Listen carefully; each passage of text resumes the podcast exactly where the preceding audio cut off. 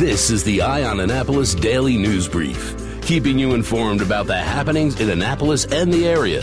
Local news, local sports, local events, local opinion, and of course, local weather. The Eye on Annapolis Daily News Brief starts now. Good morning. It's Monday, February twenty-fifth, twenty nineteen. This is John Frenay, and this is your Eye on Annapolis Daily News Brief. Mayor Gavin Buckley announced late on Friday afternoon that he has fired Chief Scott Baker of the police department. Baker's last day will be March twentieth. In a statement released at four fifteen p.m. on Friday, Buckley said he wants to, quote, see a change in the direction and culture of the city's police department. Baker was appointed police chief in twenty seventeen by former Mayor Mike Pantelides, and during his tenure, the murder rate has fallen from ten to one, and overall violent crime has also declined significantly. Community engagement programs have also been implemented in parts of the city where crime is an issue. In the statement, Buckley said, "We can be doing a lot on paper, but it doesn't matter if we're not feeling it on the ground." Apparently, Baker was told this news on Wednesday afternoon by city manager Teresa Sutherland, and he was already scheduled to be on vacation, so he was actually on vacation when the news broke. Buckley did say he hadn't actually spoken to Baker about the decision, but he will do when he comes back into town. Now, that four fifteen announcement did take the council and the police department, as well as everybody that received it, by surprise. An effort to protect abortion rights in the state's constitution will not be moving forward in Maryland this year. House Speaker Mike Busch is withdrawing the bill. He said he pulled the bill because it was clear that it was not going to pass in the Senate, and he does have intentions of reintroducing it next year. Busch said that the intent of the bill was to ensure access to abortion remained legal in the state, even if the Supreme Court moves against it adversely. County Executive Stuart Pittman's in a bit of a quandary. He campaigned on a no-growth platform, and now he is championing some growth out in Laurel, near the Laurel Park. With a potential move of the Preakness Stakes from Pimlico Racecourse to Laurel Park, development in that area is set to take off. Pittman said Laurel Park is an economic driver that's been underutilized. They're coming into their own. The Maryland Jockey Club has built some nice restaurants there. It should be a destination place for the whole Mid-Atlantic, not just for horse racing. He said he does support development in certain parts of the county, including Laurel near the racetrack. And he also said the development should bring additional entertainment venues, hotels, and restaurants near the Route one and Route one ninety-eight intersection.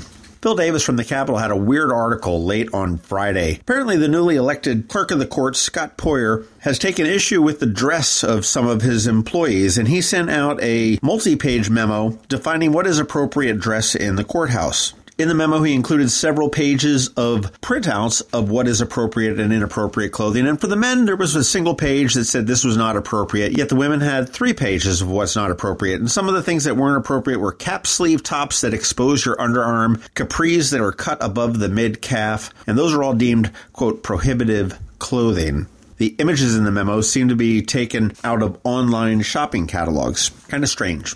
This is kind of cool. State legislation could allow Maryland M V A to begin issuing electronic driver's license. And this is House Bill one eighty, which would begin the implementation of what they call a mobile driver's license concept. What it is, it's an app that would allow its users to provide a digital version of their driver's license for law enforcement and retailers. Police obviously would have access to all of the information normally found on a driver's license. However, cashiers, so that's when you're getting carded for buying cigarettes or alcohol, will only be given the information that they need. In that instance, it would show a picture of you, your name, and under eighteen, over eighteen, under twenty-one, or over twenty-one.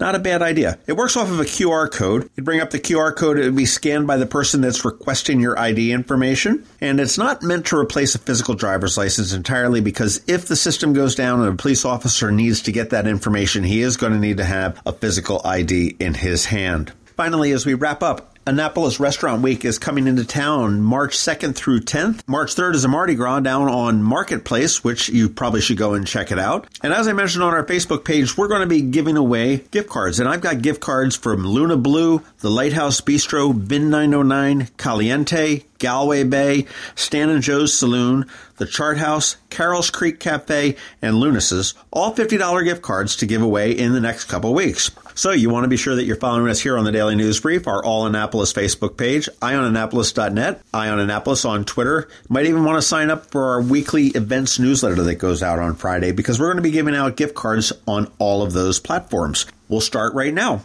for a fifty dollars gift certificate to one restaurant. Tell me which of the ones that I just mentioned has recently gone nut-free.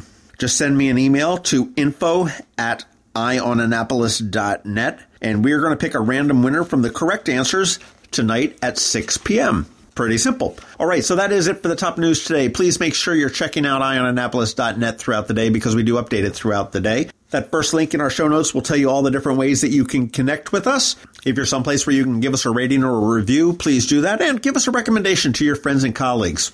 Other than that, hang tight. We've got George Young with your local D M V weather forecast, and he's coming up in just one minute. Join Anne Arundel Medical Center Foundation on Saturday, April twenty-seventh, twenty nineteen, at our Denim and Diamonds Bash in Annapolis. Denim and Diamonds is a fun evening under the stars, featuring fabulous cuisine and gourmet food trucks, live and silent auction, and a live band. Last year, A A M C cared for more than two thousand patients in our emergency departments suffering from mental illness or addiction. Help us expand much-needed inpatient and outpatient programs and services for your community. For tickets and sponsors, sponsorships, visit A A M C denim and diamonds dot org. Special thanks to our platinum sponsors, A A M C medical staff, the Chesapeake Bayhawks, Comcast, the Evan K. Thallenberg family, What's Up Media, and W R N R. Going out? You need the most up-to-date local weather. Here's George Young from D M V Weather in Annapolis with today's forecast. Hey everyone, this is George with D M V Weather, and this is your Eye on Annapolis forecast for Monday, February twenty-fifth. Plenty of sunshine out there today for Annapolis and all of Anne Arundel County, but watch for potentially damaging winds gusting to fifty plus miles per hour through the afternoon hours, as highs in the mid forties will feel much colder due to a wind chill. After today, a nice stretch follows for Tuesday through Thursday with sunshine and light winds, with temps seasonally cool in the forties before another chance of rain enters the picture Friday and Saturday. Okay, that's it for today. This is George Young of D M V Weather. Make it a great week out there and enjoy the sunshine today despite the strong winds. And be sure to get our free app on all of your devices by searching for D C M D V A Weather in the Apple or Google App Stores. And also follow us on Facebook and Twitter and on our website at d m v weather dot com, so you can always stay weather informed.